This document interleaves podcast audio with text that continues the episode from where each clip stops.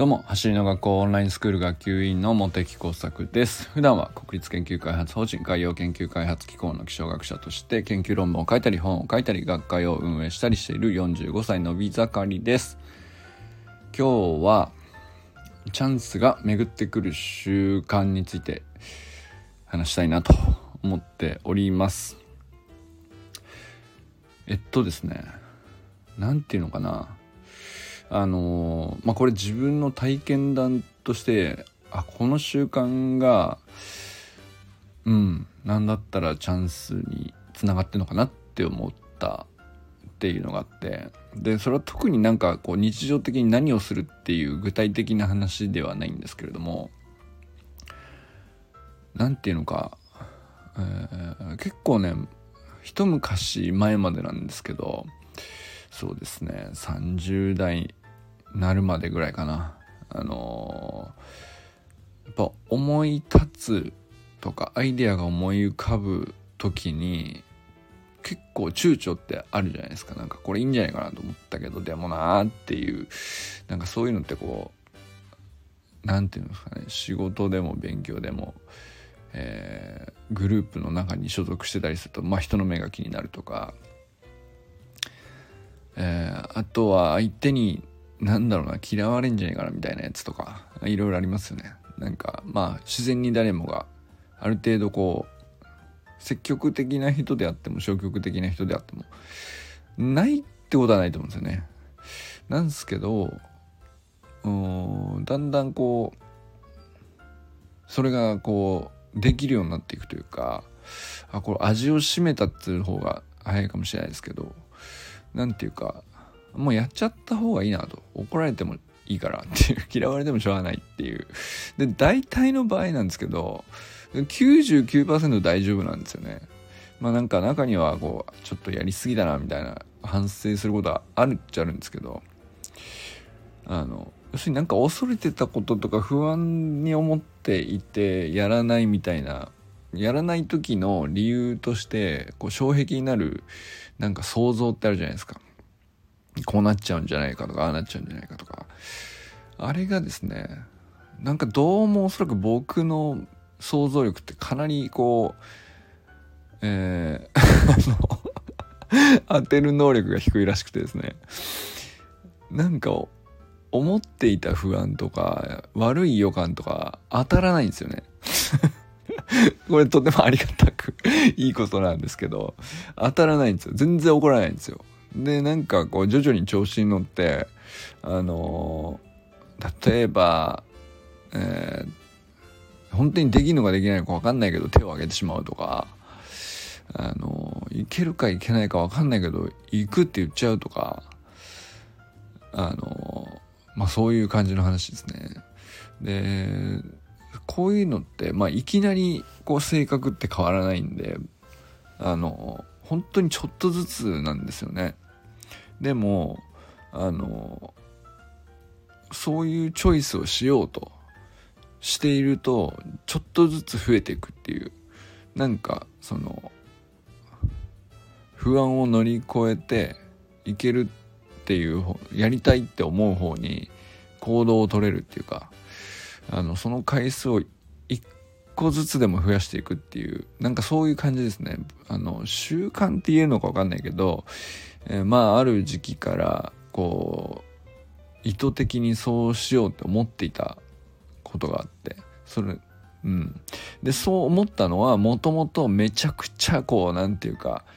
消極的だったからなんですよね本当に子供の頃なんてめちゃくちゃ消極的で無口だったしえー、まあだから年齢が上がるごとに徐々にこう動いても大丈夫なんだみたいなもう本当恐る恐るな感じなんですよね。でこうだいぶねそのいろんなことできるようになったなと我ながら思うんですけどそれでもまだこう、うん、今でもあるんですよね。でで最近のことで言うとですねあのテキストの書き直しのお手伝いしてるとかっていう話をちょこちょここう今月ねしてると思うんですけどもうほんとね最初はねお手伝いのつもりだったんですよでねそれはねあのうん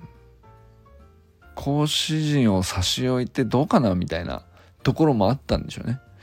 なんか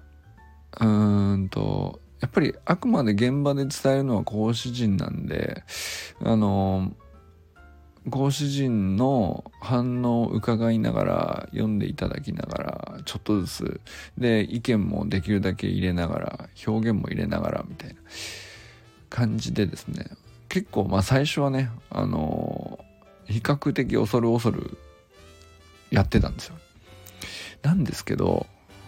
やっぱりなんかあの講師も現場で100%注いでるんであのテキストを書くことに今割くのも違うなとその時間とかねでやってることを変えるっていう書き直しじゃなくてやってることそのままを、えー、より伝わりやすい文章に直すとここうだなみたいな直し方なのでこれもう意見聞くとかじゃないなと。えっ、と、リカルド先生がやってることってこういうことだなとか、校長がやってることってよ、何回も聞、何回聞いてもやっぱり本質はここだな、みたいな、そういうところで、うん。あと、まあ、畑先生もそうですけど、こう、とにかく現場で見てて、ゆりちゃん見てても、宇佐美くん見ててもそうなんですけど、やっぱみんな外してない場所ってここじゃねえかな、みたいなのが、こう、何回も見てて、見えてきたら、もうこれは俺が書こうと思って 一からなんかもうバーッと全部書き直してるっていうですね。まあこれはあくまで、えっと、まだ位置づけとしては、えー、モテキが考えた走り革命理論のこう校長が言ってることを書き下すとこういうことだよねっていう、うん、まああくまで僕の解釈としてこう一本筋通したっていう感じの書き方なんですけどなんかなかなかの対策になってですね。うん。でこれはあの対策であればあるほどなんですけどうーんめちゃくちゃ差し出がましいじゃないですか。っていうか 差し出がましいんですよ明らかに。であの、ありがたがられるっていうのもあるんですけど、講師陣も本当優しい人たちばっかりなんで、あの、みんなありがとうございますっていう感じでね、見てくださるんですけど、とはいえなんですけど、とはいえね、あの、本当に俺分かってこれかけてんのかっていうのはね、どっかにあるんですよね。で、なおかつやっぱり、その、指導現場の場数としても、見学に行った回数が何回かあるっていうだけだから、まあ、自分が受けた講習もありますけどね直接だけど、まあ、向こうはもう年間何十何十何百ってこうやってることだからなんかねどっか弾けちゃうんですよね腰が。あの弾けてたんですよ。なんですけどいやでもこれはあの対策になればなるほどこう怖いんですよ。僕が修正する部分のパートが増えれば増えるほど。なんだったらこう一から全部書き直すなんてもうめちゃくちゃ怖いんですね。あの何が怖いのかよくわからないんですけど、えー、いや別になんか講師なんか言われるとか全然そういう不安ではないんですけどね。なんていうか、どう考えても重いじゃないですか。なんかこれが届くならみんなとかにみたいな ところもあるし、まああとその頼まれたわけでもないっていうか、えー、思い立ってモテキバージョンを作り始めたみたいなそういう感じなんですよね最初はまあなんか直しのお手伝いぐらいだったんですけど火がついちゃってなんかもうゼロゼロから1から全部書き直してるみたいなあの、感じなんですねでもこれはなんかあここまでできるようになったかって思ったんですよ 今ちょうどですね普及員と、えっ、ー、と、普及員レベル1ってやつと、トップスピードのスプリントですね。養成講習の。あと、加速局面のスプリントテクニックで、レベル2のやつですね。この2つ分、うんと、全部通しで、えー、その、テキスト同士の一貫性もあるように、えー、言葉も、うん、ズレがないように、まあ意味としてはもともと通ってたんですけど、ちょこちょここう、なんていうか、トレーニングメニューの名前が変わったりとかこっちの方が言いやすいんじゃないかとか表現変えた時に、えっ、ー、と、普及員のテキストではそう直ってたんだけど、レベル2の方ではちょっと追いついてなかったりとか、逆もあったりとか、なんかそういうことちょこちょこどうしても残ってしまうんですよね。で、これって、やっぱり、うんと、最初はね、うんと、エミ先生とか、宇佐美くんとか、和田校長とか、えー、講師陣みんなで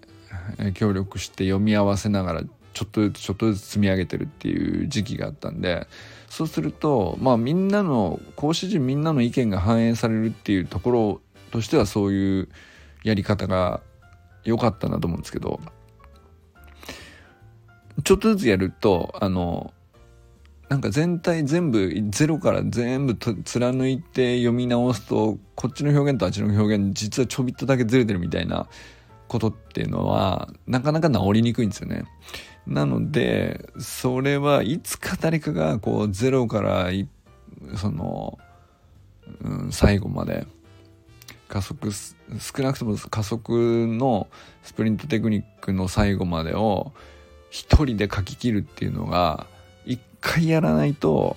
そういうのってこう修正が効かないなとまあそれが一回できた後でまたそれにこう別に修正が入ってくるいろんな人の修正が入ってくるっていうのは全然いいと思うんですけど、これなんかどっかのタイミングで背骨一本通し直した方がいいなっていう気が、こうずっと悶々としてたんですよね。で、だけどそんな立場でもないしみたいな。で、このだけどそんな立場でもないしっていうのが、あの、まだ僕に会ったことにちょっとびっくりしてて、結構や、そういうのね、あの、差し出がましくガンガンやってしまうようなやつなんですね。で、まあ多分そう見られてると思うし、えー、なんだったら走りの学校でなんかより職場での方がもっとそうなんですよ、僕ね。あのなので、なんか全然そんなの気にせず、えー、どう言われるかどうじゃなくて、自分がどうあるべきだと思うようにこう作品は作るみたいな。でも俺の作品かっていうと、走り革命理論は校長のもんだしな、みたいな。これ人のもんだからね、みたいなところに、さすがにちょっとね、あの、遠慮があったというか、うん、なんか難しいとこあったんですよ、距離感としてね。なんか、あの、あくまで手伝いだよね、と。あくまでスクール生の一人だよねっていう、うん、わきまえた、あポジションにいた方が、あの、いいのかなっていうね。それはず、まあもちろんそれは当然そういう部分もあるんだけど、テキストに関してはもう行っちゃおうっていうなったんですね。この1月入ってから急になんですけど、急になって、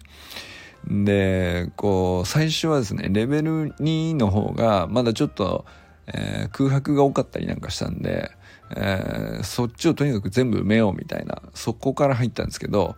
埋め終わったら思いのほかでいい感じに仕上がってですね、ってことはみたいな、こう、これ、こういう風に仕上げたってことは、これと、なんていうか、えー、表現の方針とかポリシーとかトレーニングメニューの名前とか、えー、ポイントの抑え方とか、えー、なんていうかそういうポリシーをこう全部貫いて統一的にレベル1も手つけちゃおうかなみたいな感じになってですね。で3日ぐらいかけて。あのなんか 急になんか土日になったらもうそれをこう朝から晩までやってるみたいな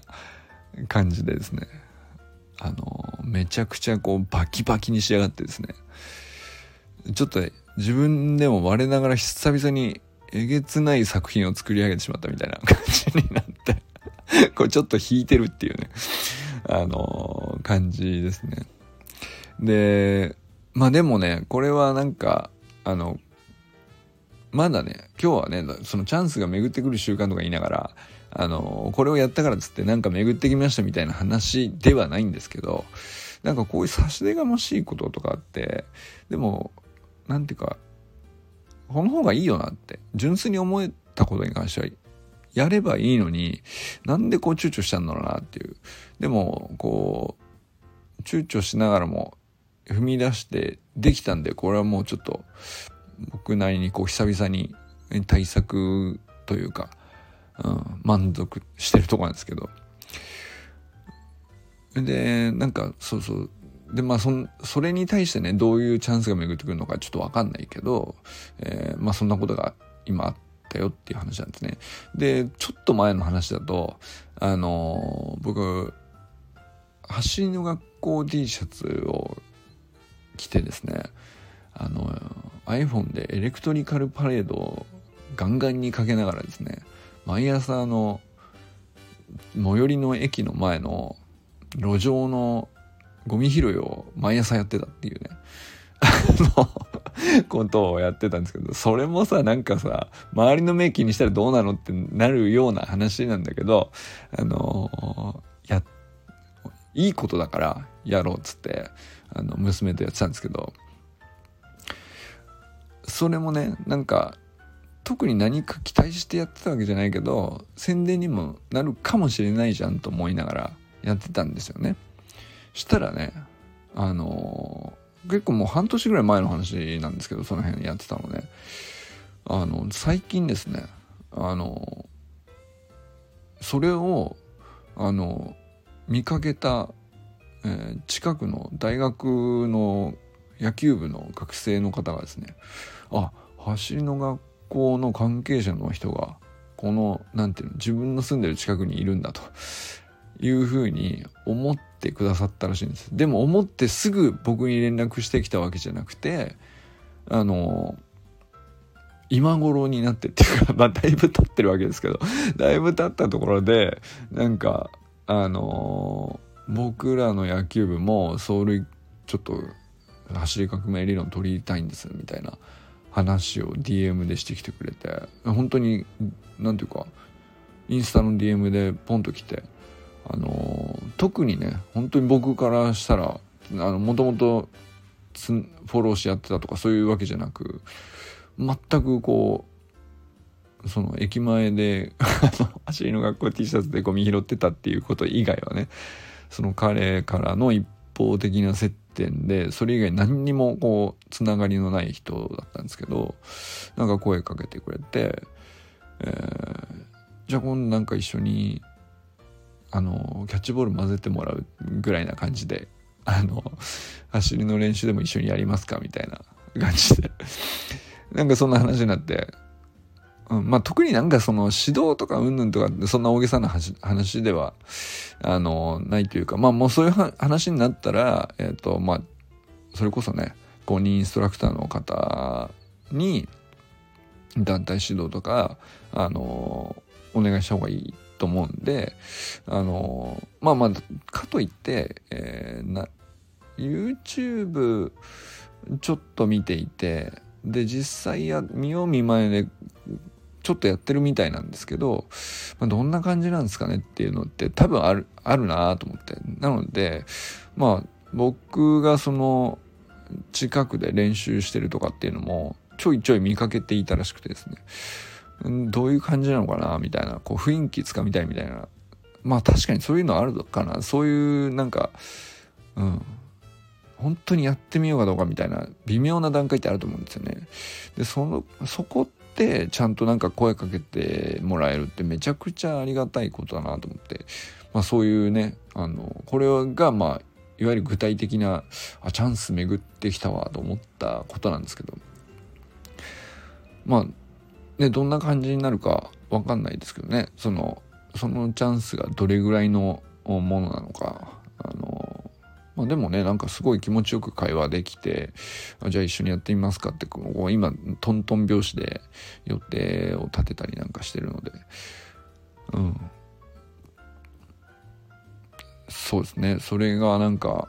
あのやっぱりその躊躇せずになんか人目を気にせずなんか思いついたこれいいことなんじゃないかなっていうのをやったら巡ってくるあるもんだなみたいな。これこう僕の今ね直近の成功体験というか味を占めたというか。うん。で、まあ、習慣という意味ではそのこういうことを言っていて何て言うかそうですね。